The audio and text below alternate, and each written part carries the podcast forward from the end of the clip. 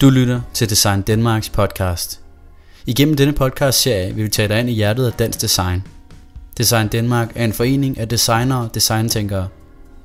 Denne særlige Design Danmark podcast-serie om offentlig innovationsdesign præsenteres i samarbejde med medlemmet X Design. Jeg står midt i det indre København. Lige over for Christiansborg, hvor politikerne huserer og ved Frederiksholms kanal. Her ligger Nationalmuseet smukt og traditionelt som et glansbillede og agerer Danmarks statslige kulturhistoriske hovedmuseum. Her skal jeg ind og tale med Rane Villerslev, der er professor i social antropologi og både tidligere chef på Moskovs Museum og direktør for Kulturhistorisk Museum i Oslo. I 2017 tiltrådte han som direktør for Nationalmuseet. Rane, der også har forfattet en række bøger, herunder Tænk Vildt og Ryggrad og Rummelighed, blev for alvor offentligt kendt med en række populære tv-programmer, såsom Rannes Museum. Rane Villerslev er kendt vidt og bredt for at tænke nyt og anderledes inden for det offentlige. Men hvordan vil han må nytænke Nationalmuseet og endda gør det endnu mere relevant i et samfund, der i stigende grad ser mere fremad end bagud, når nu politikerne samtidig tvinger ham til at spare mange millioner hvert år? Det og flere andre spørgsmål vil jeg gå ind og spørge Rane om.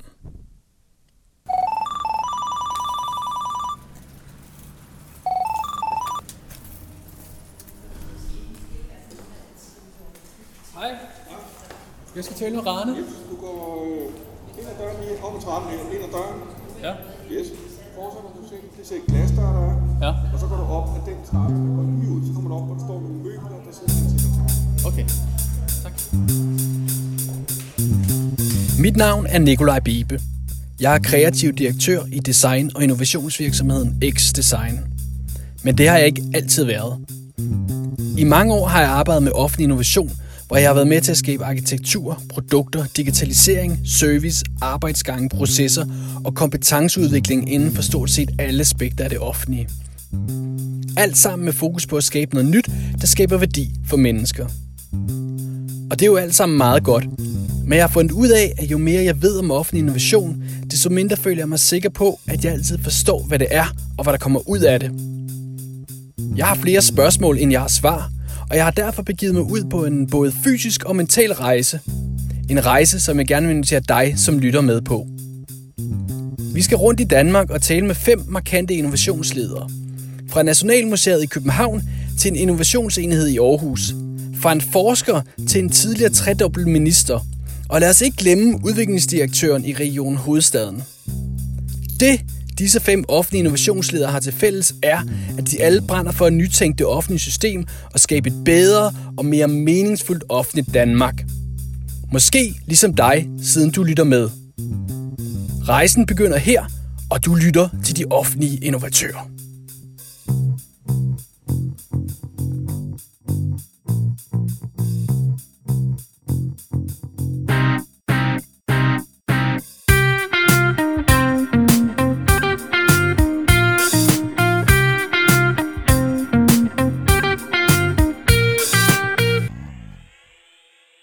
Rane Villerslev, velkommen til de offentlige innovatører.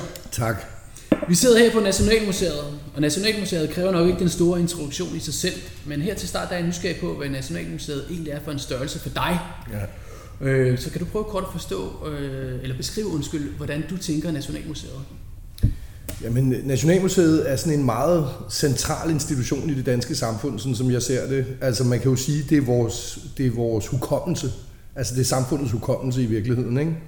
Øh, men det er også mere end det, altså fordi hukommelse indebærer jo, at, at øh, det er ligesom noget, der tilhører fortiden, og det er også det, de fleste tænker ved museer, og det er det, er det selvfølgelig også. Altså det er jo et forhistorisk museum, kulturhistorisk museum, men, øh, men når jeg siger, at det ikke er nok at tale om, at det er bare vores hukommelse, så er det jo fordi, at øh, museets værdi ligger i både på den ene side at fortælle, hvor vi kommer fra og hvad vi kommer af, men også at bruge øh, historien som en palette af muligheder for at tænke os selv i fremtiden. Ikke?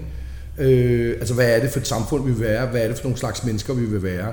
Altså, der viser jo kulturhistorien jo en helt palette af muligheder i virkeligheden. Altså, vi har været ufattelig mange slags mennesker og levet i ufattelig mange slags samfund, når man kigger på det. Ikke? Og, og, og den lige præcis den side af det, som handler om fremtiden, den synes jeg generelt har været underspillet på danske museer og også Nationalmuseet. Ikke? Mm.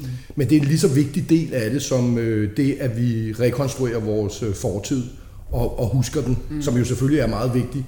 Men hvorfor er det, vi gør det? Jo, det er jo fordi, at det er et meget væsentligt materiale for, for, for, for hvordan vi skal leve fremadrettet. Mm. Siger du så, at vi skal kigge faktisk mod fortiden, for ligesom at kunne ja, kigge ind i fremtiden? Ja, det kan man sige. Ikke? Øh, og det har jo egentlig også meget med innovation at gøre, fordi hvis du tænker på sådan noget som, altså hvis du kigger på mange af de fænomener, vi ser poppe op omkring os nu, som mange gange er forbundet med innovation, nemlig altså øh, virksomheder, som opstår som sådan nogle, øh, i sådan nogle løse rodstrukturer, flade strukturer, ofte drevet af ny teknologi, øh, eller deleøkonomier, øh, eller kønskamp for den sags skyld, så er det faktisk ikke nye fænomener, altså det er i virkeligheden stenalderfænomener, altså fordi øh, altså så, ja, samlersamfundet var et samfund, hvor at, øh, det, har, det var det mest egalitære samfund, vi har haft i verdenshistorien. Det minder i sin organisationsform til forveksling om øh, nogle af de her nye startups. Altså, øh, det var det mest egalitære samfund, vi har haft i verdenshistorien.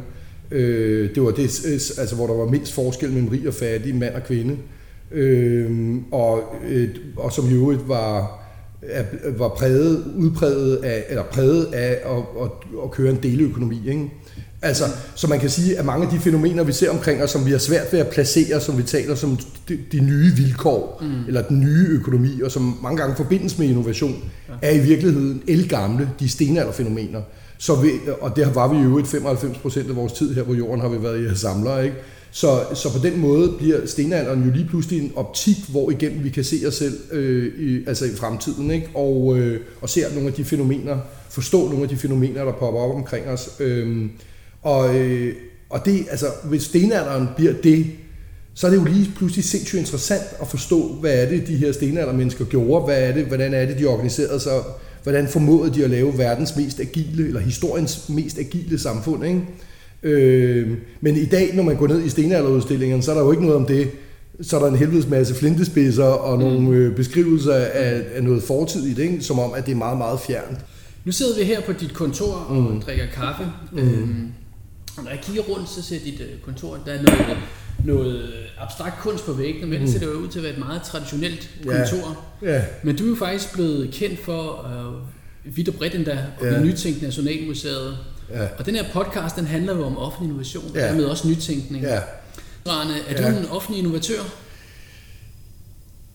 Ja, det er jeg vel øh, egentlig. Øh, altså man kan jo sige, jeg kommer jo ikke ud af det der embedsmandssystem, som øh, ellers har præget den her sektor, og også, hvad kan man sige, altså selvom det har været fagpersoner, der har været ansat som direktør for Nationalmuseet, så har det været meget mere embedsmandsagtige typer generelt. Altså man skal meget langt tilbage, tilbage til noget PV Glob, altså som, sad, som gik af i 81, for man finder en, der minder om øh, mig selv, tror jeg, hvis jeg skal være helt ærlig. Øh, så ja, øh, det er jeg. Altså, øh, og, øh, og jeg er vel egentlig også ansat øh, med det for øje, altså kan man sige. Ja. Okay. Ja. Det stod simpelthen i din ansættelseskontrakt? Nej, det gjorde det ikke, men, men man kan sige, at jeg var jo ret overrasket over, at det var mig, de valgte øh, mm. til stillingen. Og det har de jo gjort af en grund, ja. kan man sige. Ikke? Øh, øh, så det vil sige, det, det er jo ikke fordi, jeg har skjult, hvad det er for en park, de får, hvis de ansætter mig. Mm. altså, øh, og, og det vil sige, at... Øh, Altså, jeg tror, der er flere øh, årsager. Altså, der, der er dels det, at, at kulturområdet er jo det, der har, altså i, i både hos politikerne, men også i offentligheden, er, er, er stærkest nedprioriteret som det mindst vigtige område. Det vil sige, at man har jo også man har jo indset, hvilket er fuldstændig rigtigt, at hvis man vil, hvis man vil ændre på det billede, så må man også ansætte nogle øh, personer i de her ledelsestillinger, som kan tale kulturen og øh, altså noget af det, der lå på mit skrivebord som det første, da jeg, øh, da jeg trådte ind på kontoret, det var en mm-hmm. såkaldt ikke-brugerundersøgelse. Altså man havde fået lavet en undersøgelse af, hvorfor øh, altså hen imod 45 procent af den danske befolkning ikke har været på Nationalmuseet de sidste 10 år. Ikke? Mm. Øh, og det, konklusionen var meget klar, altså det var, at, øh, at der, altså, altså folk forstod ikke, hvorfor de skulle komme. Altså der var ikke nogen krog. Øh, det var anonymt hed det sig, og, og museet hvilede på en kedsomhedsplatform, hed det, ikke? Så der var jo brug for forandring. Altså, mm. der er jo brug for, at der sker noget andet, ikke? Ja. Og så handler det jo også om, at, øh, at øh, Nationalmuseet i dag står altså i en fuldstændig anden økonomisk virkelighed end, øh, end bare for tre år siden. Altså fordi, at øh, staten skærer ned med 2% om året, ikke? og det svarer til 8 fuldtidsstillinger, der bliver nedbemandet her om året. Men nu skal vi også ud og hente pengene. Mm. Altså mange af pengene, også til at lave de lovpålagte opgaver. Ja ude i, øh, i markedet på ja. mar- i markedet. Ikke? Ja. Og det er en kæmpe udfordring altså for institutionen som helhed. Det, øh, altså det både gælder kan man sige, den måde, man tænker på, altså at man skal tænke publikum på en helt anden måde, meget, meget mere central måde. Og det synes jeg jo kun er godt, kan man sige, fordi det reaktiverer jo i virkeligheden meningen med, at det her museum er blevet skabt. Ja. Men det giver jo også enorme udfordringer, bare i administrationen for eksempel, mm. som folk ikke tænker måske særlig meget over, men altså der har vi jo Altså, øh, vores økonom, øh, økonomifolk er jo ikke nødvendigvis trænet i at, at lave markedstænkning, vel? Mm. Altså, mm. Så du ved, det er hele organisationen, ja. der i virkeligheden er i forandring, kan ja. man sige. Ikke? Ja. Og det er en svær opgave, men også spændende.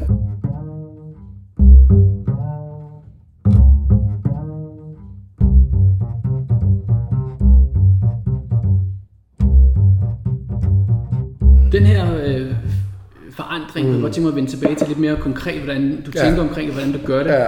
Sådan helt kort om dig. Ja. Så er du uddannet antropolog, og ja. du har en Ph.D. Ja. Begge dele tog du i udlandet. Mm. Så blev du professor på Aarhus Universitet, mm. og senere fik du en chefstilling også på Moskva mm. Museum. Så tog du til Oslo og blev mm. direktør for Kulturhistorisk Museum, for egentlig vende tilbage til Danmark som direktør for Nationalmuseet. Mm. Er det sådan en uh, færre, om en lidt kort fremlægning af dit, ja, dit ja, det er meget godt. Det er ja. meget godt, ja. Okay. Så det, jeg i midlertid ikke set dit CV, det er det her med, hvornår og mm. hvorfor og hvordan du begyndte at agere som innovationsleder. Mm. Hvad er det, der skete siden antropologen Rane begyndte at fokusere ja. på kreativitet og innovation? Ja. Jamen det, altså det er nok lidt øh, tilfældighed, og, og, og man kan sige, øh, altså der hvor jeg har været innovativ som leder ligger nok mest i, at jeg faktisk ikke har haft ledelseserfaring. altså, ja. Så jeg er ikke blevet skolet. Altså den første virkelige ledelsesstilling, kan man sige, det bliver i Oslo, ikke? fordi det, er jo, det svarer til, altså Kulturhistorisk Museum svarer til Nationalmuseet. Det er noget mindre, men altså det er 300 øh, ansatte, hvor Nationalmuseet har 730, ikke, tror jeg det er. Men, men, men jeg kommer egentlig ind, altså, og den eneste ledelseserfaring, jeg har haft på det tidspunkt, det var afdelingsleder på Moskov Museum, altså som grundlæggende set har bestået af at lede fem langtidsledige og, en ansat eller sådan noget. Ikke? Altså det har sådan været meget low-key. Ikke? Ja. Øhm, dertil, jeg kender intet til norsk kulturliv. Jeg kender intet til de her interessenter. Jeg kender intet til, stort set intet til ledelse, og jeg kender intet til konfliktmæling. Ikke? Og så bruger jeg antropologiske metoder fra felten til at løse det her. Altså ved at tage ud og tale med de her interessenter og bare lytte til dem, fordi det er man god til som antropolog. Og så altså, tage folk seriøst, uanset hvor absurd deres øh, holdninger måtte være til noget. Ikke? Og så plukker jeg dem ind i et slægtskabsdiagram. Altså i takt med, at jeg taler med de her forskellige interessenter, magtfulde interessenter, et slægtskabsdiagram, der kortlægger ikke deres formelle relationer, men deres uformelle relationer. Altså hvordan er de forbundet til hinanden. Ikke? Fordi det er forudsætningen for, at jeg kan prøve at lave et løsningsforslag ned igennem. Altså det er at mm. vide, hvem er gode venner med hvem, hvem er gået i skole med hvem, ikke? Øh, altså mm. hvem går i seng med hvem. Mm. Øh, og det lykkes så, og det bliver bare starten på, at jeg laver en masse tiltag, som egentlig er meget, meget anderledes. Mm. Altså med uformelle strukturer inde i museet, mm. øh, magiske cirkler, røde øh, strukturer og alt muligt andet, som jeg egentlig laver. Øh, altså det er ikke noget, jeg læser mig til eller noget, men jeg bruger den der antropologividen. Og der kan man sige, at der er den største viden, synes jeg, der kan bruges, det er en forståelse af det uformelle kraft. Mm. Altså det er der meget få, øh, øh, kan man sige, fagligheder, der egentlig har et greb om. Altså hver gang vi taler om at skulle forandre noget, mm. så har man tendens til hele tiden at tale om det som, at man skal lave formelle omstruktureringer. Ikke? Øh, og det kan også være nødvendigt nogle gange, og jeg har også gjort det her på Nationalmuseet, men man kan skabe utrolige dynamikker ved at lave nogle uformelle rum, hvor folk kan agere, og der er nogle andre altså hvor man bryder med den normale hverdag og de traditionelle hierarkier, mm. øh, og man kan formalisere de der uformelle rum i en alternativ struktur, som ligger side, som ikke eksisterer i noget Djøf-dokument, mm. mm. men som har en enorm kraft og virkning. Ikke? Og det, det kan man sige, det er grundlæggende set en antropologisk indsigt, øh, som jeg bruger. Ja til at, at, at sætte ting i gang. Ikke? Altså udgangspunktet for mig har altid været, og det er meget væsentligt, synes jeg, og det er meget brugbart, det er det også her på museet her, og det var det også i Oslo, det er, jeg forsøger at forstå museet nedefra. Altså, jeg, jeg, når jeg kommer ind et sted, så laver jeg en slags feltarbejde. Mm. Altså, blandt øh, de ansatte. Ja. Og det gjorde jeg også her på Nationalmuseet. Startede jeg med at bruge de første tre uger på at rejse rundt til alle øh, besøgssteder. og Men dengang med gjorde du det mere bevidst? Øh, Ja, den her gang gør det mere bevidst, Norge, ikke? ja. Er, ikke? Øh, fordi at det, det handler om, er jo at forstå, og det, altså i det offentlige, det er det, der er det offentlige store svaghed, det er, at man altid kører top-down-modeller ned, ikke? Altså man kører standardiserede løsninger ned over hele den offentlige sektor, mm. i stedet for at forstå det unikke udviklingspotentiale i forskellige institutioner. Fordi hver institution er dybt forskellig. Altså det her museum er meget forskelligt fra Oslo i øvrigt, men det er også fuldstændig forskelligt fra en folkeskole, eller, altså, eller en børnehave, eller det kongelige teater. Og hvis man ikke, hvis man ikke tager udgangspunkt i, hvad er, altså at prøve at forstå, hvad er det unikke potentiale i denne her institution, og det handler jo om, Altså, hvad, hvad, er det for nogle, hvad er det for nogle værdier, der gør sig gældende? Hvad er det for nogle drømme, folk har, faktisk? Rigtig vigtigt. Altså, og så prøver at tappe ind i dem, og så få, sige, okay, hvad er det for en model, vi skal skabe her for ledelse, for at det her potentiale udleves? Ja. Det er det, der er det vigtige. Ja. Men hvad gør du så nu? Nu har du de her indsigter. Ja. Hvad, hvad er så det næste? Hvordan, hvordan forsøger du nogle, at skabe nogle nye løsninger og prøve det af? Eller Ja, hvad, hvad gør du ja, men altså man kan sige, altså det jeg gør her på Nationalmuseet, som er lidt anderledes, altså jeg gør mange ting, der er anderledes faktisk, men, altså, men sådan helt grundlæggende, så tager jeg det et langsommere tempo her. Den her institution er meget, meget mere kompleks, fordi at den består jo af 20 museer i virkeligheden. Mm. Altså det er kun palæet herinde er en del. Du har, vi har 20 besøgssteder i alt, altså Kronborg, Christiansborg derovre, Jelling, Frilandsmuseet og alt muligt. Det er dybt forskellige kulturer. Så det første, jeg har gjort herinde, det er at decentralisere. Altså, og det er interessant, altså, det vil sige give de her forskellige besøgssteder en meget mere autonomi. Altså, der var man kommet til et system, hvor, eller det overtog et system, hvor man havde taget alle formidlere og kastet dem herind i palæet, centraliseret det, og så skulle de så servicere imperiet derude, hvilket de aldrig var tilfredse med derude, og de var heller ikke tilfredse med det herinde. Og det, det interessante er, at da jeg gjorde det, så er der jo altid et hav af konsulentfirmaer, som stiller sig op og vil tilbyder deres erfaring. Ikke? Der er ingen, ikke en af dem, der havde erfaring med en decentralisering. Altså, der har arbejdet for det offentlige. Mm. De har kun haft erfaring med centralisering. Ikke?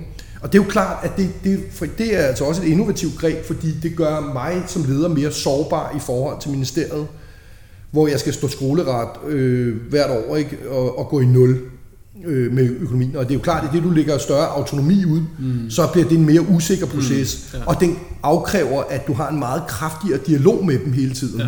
Altså den måde, jeg leder på herinde, som øh, også er anderledes fra Oslo, det er, at øh, når jeg laver de her store reformer, så øh, laver jeg, inden jeg beslutter dem, så laver jeg det, jeg kalder to mellemregninger. Det vil sige, at jeg starter med en reformidé, som faktisk er meget løs. Så fremlægger den selvfølgelig til min direktion. Mm. Den er stadig ekstremt løs. Og i den her løse form, der går jeg til chefkollegiet, det er alle mellemlederne, ja. så præsenterer jeg den her løse idé. De kommer med deres konstruktivt kritiske indspil.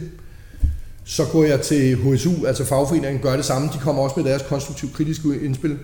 Så går jeg tilbage, så former jeg, altså ud fra deres indspil, så former jeg en mere konkret øh, version af det her. Så går jeg tilbage og kører hele processen en gang til, hvor jeg blandt andet også viser de her, øh, altså ledelseskollegiet og øh, fagforeningerne, hvordan jeg er gået fra det, de sagde, mm. har brugt noget af det, de statements, Ja. ind og, noget- det og været mere visuelt. konkret. Ja, det gør jeg visuelt også, Så- ikke? altså også med citater fra det, de har sagt. Ja. Så kører jeg hele processen en gang til, plus alle medarbejderne. Og så får jeg deres indspil på mm. det her mere konkrete forslag, og så lander jeg en beslutning. Og det har vist sig altså at være en ekstremt produktiv måde at gøre det på. Den er selvfølgelig umiddelbart ret langsomlig. Det her tålmodigheden kommer ind igen. Jo, jo, ja, men det, der er produktivt ved det, er et, de, øh, altså folk får en forståelse for, hvorfor, hvad man vil med den her reform, og hvorfor den er vigtig. Mm. Men det, der er altså helt centralt, det er, at de kan se, at det, du startede med, er ikke det samme som det, du ender med. Det vil sige, at den dialog har haft, haft, faktisk haft en betydning for, hvordan den reform bliver landet. Ikke? Ja. Øh, og det, øh, altså, og det, det giver mere solid, altså det gør det, Er det fordi folk har ejerskab til det? Til, altså, de har ejerskab til det, men også kvaliteten af beslutningen bliver stærkere, fordi som, som leder, som topleder, har du jo ikke nogen anelse om, hvad den reform har betydning ude i alle afkroge mm. af, af, af, af organisationen. Mm. Det ved de mennesker derude meget bedre, og ved at høre på dem og tage seriøst det, de siger, og sige, ja, det er sgu meget godt, det du siger der, men har du tænkt over A, B, C, D, ikke? Ja. Så får du en kvalitet ind i de beslutninger, øh, som gør, at de er langt mere, øh, altså de er langt mere skudsikre, end, mm. end hvis du bare sidder og kører et eller andet regime nedover. Ja, ikke? Ja. Det må påvirke dine medarbejdere kraftigt, det her. Du siger, der, der er ingen, der ja. har, har været som dig, eller tæt på det, siden ja. 1981, så man kan sige, der er næsten ingen, der er ansat her, der Nej. har været der så lang tid. Nej. Så det må øh, påvirke dine medarbejdere ja, på... altså man kan jo på, sige... Hvad, hvad, hvad gør de Jo, godt og, godt og ondt, eller godt og ondt, jeg ved ikke, om man kan sige ondt, men, men der er jo fordele og ulemper ved enhver ledelsesstrategi. Ja. Altså det kan man lige så godt indse. Der er jo ikke sådan noget med, at der findes bare den perfekte ledelsesstrategi. Nej. Så er det spørgsmålet, hvad man vælger at øh, vægtlægge. Ikke? Ja. Øh, altså det gode er jo selvfølgelig, at, at der at de føler, øh, når det her kører, at, at der, de bliver hørt, og der er en, de, en dialog, og der er indflydelse. Ja. Ulempen er, at når de her mellemregninger kører, så er der jo stor usikkerhed. Det er jo ja. klart, ikke? Det, altså fordi du, du kommer med en mellemregning. Ja. Du, kan ikke, du kan ikke bede mellemledere om at stå og forklare mellemregninger. Mm. Altså det kan du ikke bede dem om. Altså, altså det er jo ikke dem, der har udtænkt det. Hvordan, fanden, hvordan er det, de skal stå og svare på spørgsmål. Så det vil sige, at der, af en følelse af, af hvad fanden sker der, og, og så videre, og så videre. Ikke? Men der tænker jeg jo, at, altså, at den her øh, transparente, øh, transparente stil og dialogbaseret stil er vigtigere. Så må folk lære at leve med den usikkerhed. Ikke? Mm. Og det forsøger jeg jo så at kompensere for, ved at vi har lavet natradio, vi har lavet internt radioprogram, som kører jævnligt, hvor at øh, de her øh, reformer bliver diskuteret, og det starter altid med, at tillidsmanden sidder og stiller mig nogle spørgsmål, som jeg ikke kender, og så skal jeg ligesom prøve at svare på dem. Ikke? Mm. Og, og nu laver jeg også, vi, altså nu prøver vi at arbejde med videodagbøger og sådan noget. Altså det kræver en masse kommunikation, ja. ikke? Ja. Man taler meget om, hvor meget kan en organisation klare at forandre sig, og det er mm. virkelig øh, også et meget vigtigt spørgsmål, ikke? Øh, i hvad tempo, men man skal også spørge sig selv om, hvor meget kan du selv klare det? Ja. altså, ja. Ikke? Øh, så nu møder jeg klokken 9, ikke? Og men mange gange er arbejdsdagene, for eksempel her i dag, der vil jeg jo slutte først ved en 9-tiden. Ja. Og der er mange gange weekender involveret også, fordi så er der et eller andet arrangement, øh, offentligt arrangement, som man, jeg føler mig, at jeg bliver nødt til at gå til. Ikke? Men, men det er klart, at, øh, at man skal hele tiden være opmærksom på, hvor meget, altså den der arbejdsbalance der, ikke? Fordi, så man ikke slider, øh, altså slider sig selv fuldstændig ned. Ikke? Og, det, og, og jeg synes, det er måske det vigtigste i det, det er egentlig, og det er noget, jeg kæmper meget med, altså det er at skabe hul til bare refleksion. Altså til bare at kunne tænke. Ja. Fordi ellers så bliver man også en dårlig leder. Altså hvis der ikke er rum til at tænke, og det, og, men det gælder faktisk også de ansatte, altså, og det, det er noget, jeg er meget optaget af lige nu at tænke over, det er, at altså, den her økonomiske realitet, som vi står i, den kræver, at alle ligger i det der økonomispor med næsen nede i det der økonomispor og hiver penge ind. Ikke? Ja. På alle steder af organisationen. Mm. Øh, og det betyder, at den formelt set bliver nødt til at blive strømlignet.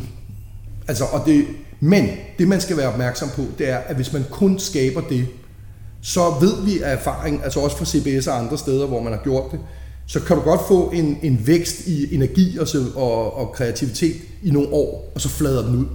Altså hvis det kun er økonomi, der driver værket, mm. økonomitænkning, mm. ja. så flader den ud. Ja. Og derfor er jeg meget optaget nu af at gå rundt og tænke på, hvordan kan jeg skabe et alternativt rum? Altså netop et uformelt alternativt rum uden for denne her øh, markedsdrevne økonomi, mm. hvor medarbejdere kan være, være kreative, og hvor det ikke er økonomitænkningen, der dominerer. Ikke? Og det er sådan noget som den røde struktur, jeg arbejdede med i Oslo, altså hvor at der er et rødt råd, som består af medarbejdere som et rådgivende organ for ledelsen, men som rådgiver ud fra rent faglige øh, mm. forhold, men som har en som penge til rådighed hvert år, hvor medarbejdere kan frikøbes ind i forskellige kreative projekter, mm. som ikke tjener økonomien, og som ikke bliver uddelt på baggrund af, af vores formelle strategi. Okay. Altså, det arbejder jeg meget med, og der håber jeg meget, at jeg kan få hjælp fra nogle, en fond eller noget til at skabe sådan et alternativt rum. Altså, man kan, sige sådan et, man kan også kalde det high risk, high gain, men jeg vil ikke engang sige, gain, fordi det, der skulle være pointen, er jo, at det skulle netop ligge uden for den formelle økonomitænkning, det skulle ligge uden for, altså det skulle, altså det skulle ikke være drevet, det skulle ikke være underlagt vores formelle strategier. Altså det, det skulle udleves mm. udelukkende, fordi mm. det er en god idé. Ja. Altså, Hvorfor er det rødt? Jamen det er bare fordi, at det øh, var en... Jeg tænker, det er faresignal, er det ikke det? jo, jo. Var det jo, men, der ville være håb i far? Jo, men uh, faresignal er også godt, fordi man skal være op på duberen, men jeg tog faktisk uh, begrebet, fordi at jeg brugte Twin Peaks uh, røde rum som et uh, ah. analogi, ikke? der hvor Agent Cooper rejser ned ja. for at løse mordet på, Agent, uh, på Laura Palmer, ja. som er jo sådan et, et rum mellem verdener, mm. kan man sige. Ikke? Uh, sådan et liminalt rum, kan man ja. sige. Ikke? Uh, men, men det tænker jeg rigtig, når jeg netop har tid til at tænke, så tænker jeg rigtig meget over, hvordan det kan blive etableret, og det håber jeg at arbejde med i 19, ikke? Ja. Fordi nu, lige nu har det gået meget på øh, at, altså, at lave nogle formelle reformer, som sætter nogle andre rammer, og få folk også til at forstå det og arbejde inden for det, og give det tid til, at, at, man, at de processer ligesom kan få lov at, at, at blive etableret. Ikke? Men når det er gjort, så tænker jeg, så handler det faktisk meget også om at, at få skabt det her frirum. Mm. Altså, ikke, øh, fordi ellers så, hvis jeg ikke gør det, så kan man sige, så er jeg sgu ikke nogen innovativ leder, fordi så er det jo bare at gøre det, som systemet egentlig efterspørger i sin utrolig begrænsede udsyn, nemlig Men nedskæring i 2%. Ja, med nedskæringer og arbejde ja. hurtigere og hårdere mm, og, mm, ja. og du ved, ikke? Ja. Øh, altså, så det er meget, meget vigtigt, at den her, det her andet element, det bliver tænkt igennem ja. og bliver ja. etableret over tid.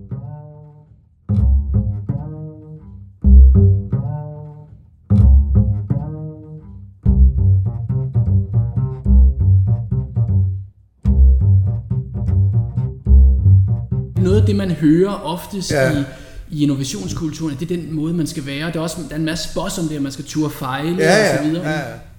Er det offentlig innovationskultur at fejle? Er det, eller, altså, hvad, er det, hvad er det egentlig for en kultur, vi skal hen til? Og, og er, det Ja. ja. rart, er det rart at fejle tror, egentlig? der, der er flere elementer i det her. Altså det ene er det at fejle.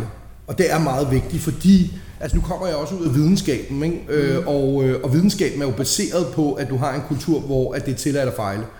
Altså kan man sige, fordi du sætter eksperimenter i gang, Ja. og du... Øh, Du har en tese, du ja, du, ja ikke? og du sætter et eksperiment i gang, og du ved, at du skal, ikke, altså, du skal igennem endeløse eksperimenter, før at du måske, hvis du er heldig, når et øh, fantastisk resultat. Ikke? Mm, mm. Så man kan sige, men, men, men der er jo den sandhed i den måde at tænke på, som er meget væsentligt, det er, at du kan ikke komme med noget eksempel i verdenshistorien på noget genuint innovativt er skabt, uden at der er blevet fejlet mm. undervejs. Mm. Så det vil sige, har du en nulfejlskultur, som der præger det offentlige, ikke? en embedsmandskultur, kan man sige, jamen så kan, så, så kan du simpelthen ikke øh, skabe innovation. Når det så er sagt, så kan man sige, så er der jo andre elementer i det her. Altså, øh, hvis du skal kunne fejle som leder, så skal du også have dine medarbejdere med dig. Altså fordi, øh, hvis du ikke har medarbejderne med dig, øh, og, øh, altså, så, så med gode grund, så vil de øh, stå og sige, hvad fanden har du gang i? Altså, mm. du har kørt det her, du har kørt ind i en blinkgyde. Mm. Men hvis de er med, mm. forstået som, at de bliver involveret i de her processer, i de her forandringsprocesser, og tager medansvar. Og det handler jo også om medansvar. Det handler både om medindflydelse, men det handler også om medans- medansvar. Jamen så er det accepteret, at nogle gange, så går vi også ind i en blinkgyde mm. i vores forsøg på at gøre tingene på nye mm. måder. Ikke? Ja. Øh, men medarbejderne og, det, og medarbejderinddragelsen er vigtig for, også fordi, at det er jo en kæmpe ressource af viden. Ja. Altså det er jo det, man ikke øh, tænker over, mm. men det er jo en gigantisk ressource af viden. Mm. Mm. Altså i sidste ende, så ved lærerarbejderen bedst, han er mestre sit område. Mm. Altså det vil sige lageret, og hvordan det ja. fungerer, og hvordan... Så hvis du vil effektivisere ude på lageret, så har du med mig god grund til at høre på ham. Ikke? Øh, og så skal du skabe et rum, en proces for, hvordan han kan få lov at komme med sin viden ud, så den kan bruges produktivt. Ikke? Og det er sådan noget, jeg har forsøgt igennem de her magiske cirkler, som jeg kalder dem. Det lyder som sådan en meget eksperimenterende kultur. Er det, er det sådan, hvor man... Altså, Ja. at du, det lyder det i hvert fald. Ja, ja, men det er det er måske du, også. Er du enig eller uenig? Ja, altså det, jeg, jeg, jeg, ja, det er det øh, eksperimenterende. Ved, altså nu var jeg på... Altså hvis man, det kommer an på, hvad man sammenligner med, kan man sige. Altså, Nå, hvis man kan du, sige, hvis- ja, hvis vi hvis tager du ud og sammenligner med andre offentlige institutioner, Ja. ja, så tror jeg, du har ret, fordi jeg var på folkemøde, hvor jeg var i Mm. debat om offentlig ledelse med, med, med nogen fra, fra den kommunale verden, altså topledere i den kommunale Mm. øh, øh, verden. Ikke? Mm. Og der må jeg sige, altså hvis jeg skal være helt ærlig, så var jeg faktisk ret rystet.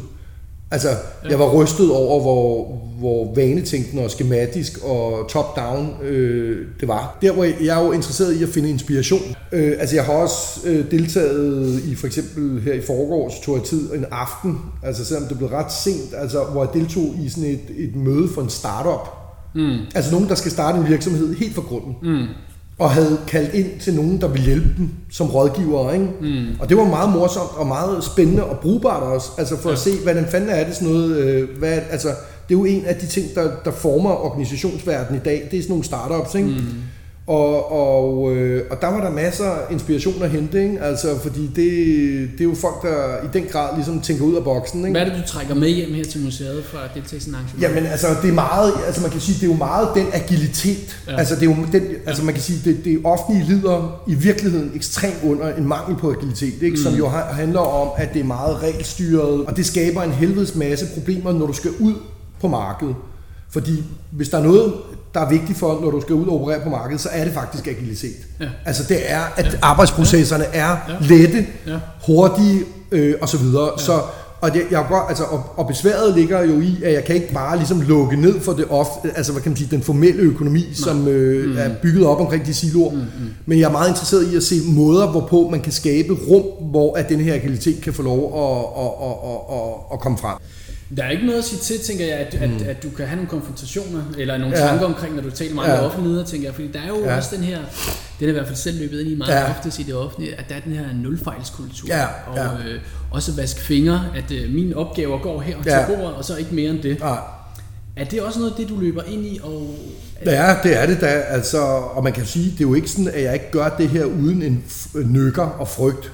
Mm. Altså det skal jo nok Nej, det- og understrege. det- det kunne jeg Jamen, godt det er ret mig- vigtigt, altså, fordi Ja. man kan jo sige, at meget af det, jeg gør, øh, altså i det hele taget, altså når man sidder i sådan en stilling som min, så noget af det første, man indser, det er, hvor mange forskellige interessenter, mm. der er involveret. Ja. Ekstremt.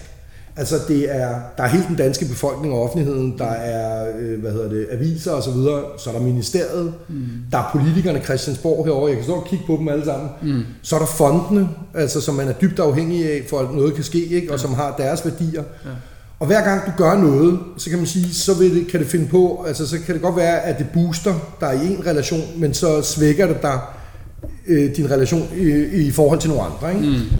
Og, øh, og det vil sige, at det, den største fare i sådan et job her, det er at lade frygtens politik dominere. Og det kan du meget let komme til. Mm. Og det tror jeg også mange af mine forgængere faktisk har været domineret af. Mm. Altså hvor at man nærmest ikke tør gøre noget, fordi, åh oh, nej, så bliver de sure, eller hvad hvis nu pressen skriver, eller hvad nu hvis. Ikke? Og, og, og jeg er ikke anderledes end alle andre mennesker, at jeg kan også ligge om, om natten, aften der i uro og sige, åh nej, hvad nu hvis, altså, ikke? Ja. Men, men man kan sige, at jeg er også meget bevidst om, at hvis jeg lader frygtens politik øh, øh, dominere mig, jamen så kommer der ikke til at ske en skid. Mm. Altså, så kommer det her sted ikke til at flytte sig. Mm. Det kræver faktisk risikovillighed. Ja. Og derfor så øh, må man også, når man leder sådan en organisation i forandring, det første man skal spørge sig selv om, det er, at jeg, når man har det job, det er, er jeg villig til at miste hovedet? mm, Er jeg villig til at blive fyret? ja. Er du det? Ja, men det bliver man nødt til at spørge sig selv om, fordi at øh, altså, det at forandre noget, og der er ikke nogen, altså der er ingen tvivl om, der er både fra ministeriets side og, og også fra de ansatte side, er der en generel erkendelse af, at det her skal forandres. Mm. Men det er ikke det samme som, at folk er villige til at tage konsekvenserne mm. altså af, hvad forandring indebærer. Ja. Det er på ingen måde. Mm. Det, de to ting hænger, hænger ikke nødvendigvis sammen. Og det er det, der gør opgaven så svær. Ikke? Men der vil Øh, jeg jo ja. med min erfaring Ja. i innovationsverdenen Ja. sige, at at man kan lægge en buffer ind ved at arbejde med eksperimenter, med Ja. proto, øh, prototypes Prototypes, ja. og så videre, ikke? hvor Jo. man prøver nogle ting af lidt hurtigt, Ja. lidt billigt. Ja. Er det, no- er det noget, du arbejder med? Eller? Ja, men det kunne man godt, men, men jeg, altså jeg er meget, generelt er jeg ikke så stor tilhænger af det her med, at man laver et rum, hvor man afprøver noget af, som ikke har en direkte forbindelse og en direkte effekt ind i det etablerede. Mm. Fordi det bliver hurtigt et rum, som, øh, øh, du ved, hvor man taler om tingene, og hvor man øh, siger, sådan kunne vi også gøre. Men hvis det ikke føder ind, altså hvis der ikke er en direkte kanal ind i, i systemet, så bliver det hurtigt sådan et separat rum, og så kan vi klikke af, ja, vi er innovative. Ikke? Mm. Altså, jeg er meget mere tilhænger af at, at lave øh, den slags rum, som har en direkte, fra den dag du, du laver dem, Ja. føder direkte ind og gør noget ved det etablerede. Ikke? Ja.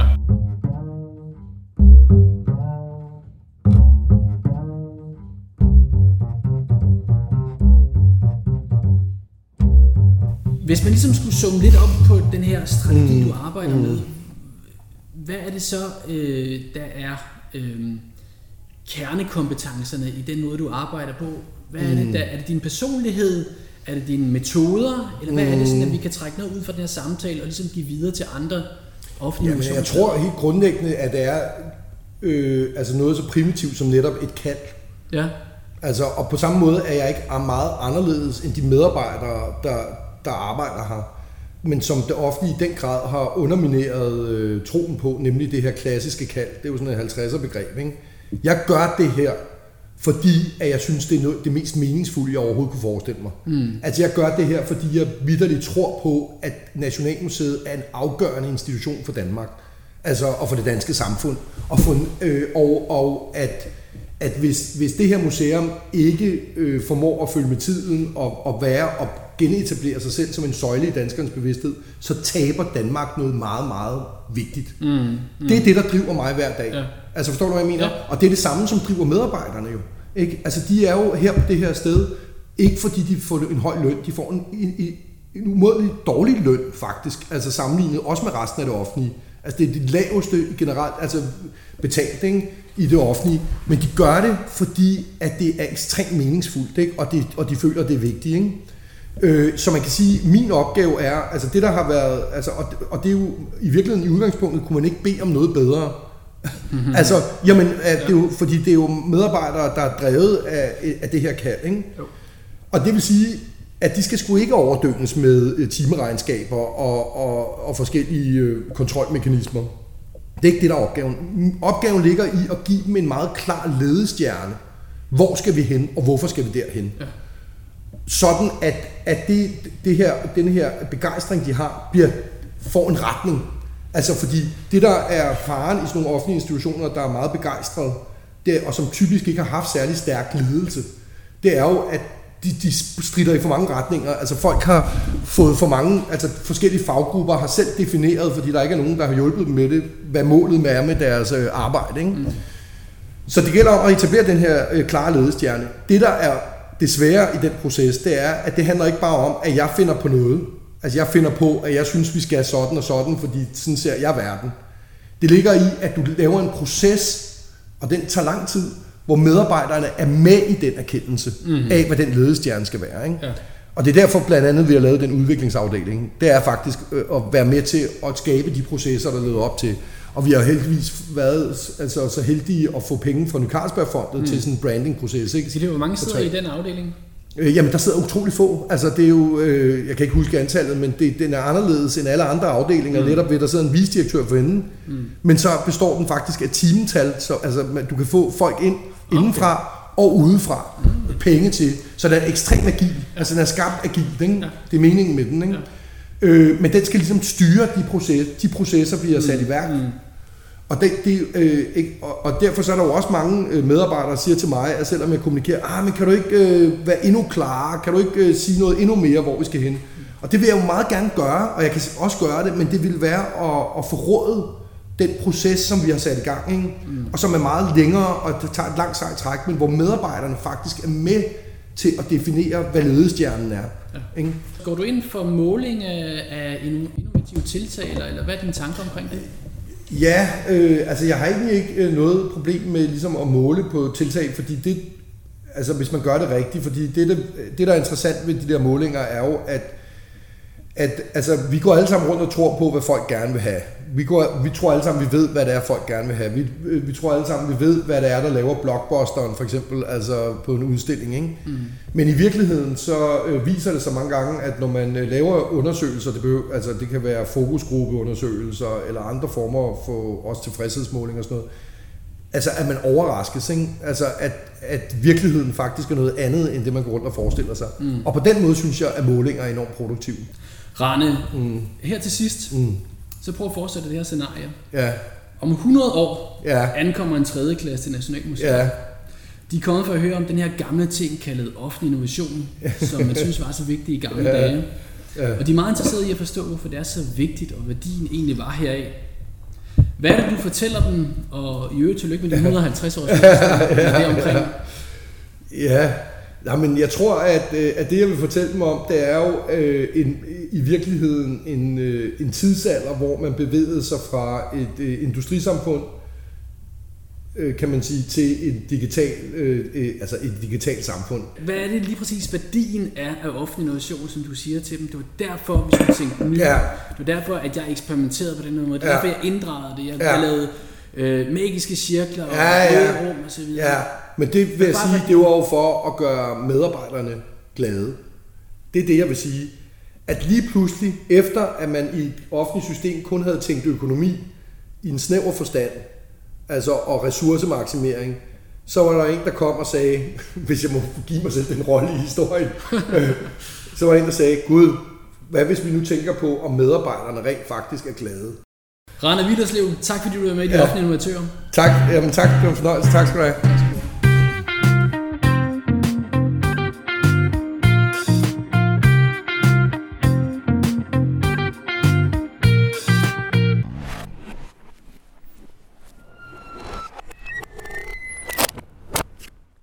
Har lyttet til De Offentlige Innovatører.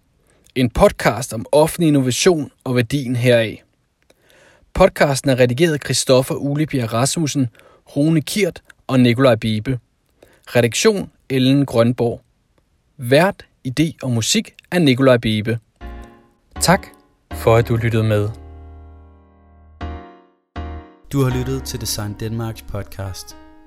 Design Danmark er en medlemsforening, en brancheforening og en alliancepartner. Vi arbejder for at formidle design og effekten af design. Design er værdiskabende, design skaber konkurrencedygtighed, og design er et værktøj, der skaber positive forandringer i hele værdikæden. Læs mere på www.designdenmark.dk og husk at du kan følge os på Facebook og LinkedIn.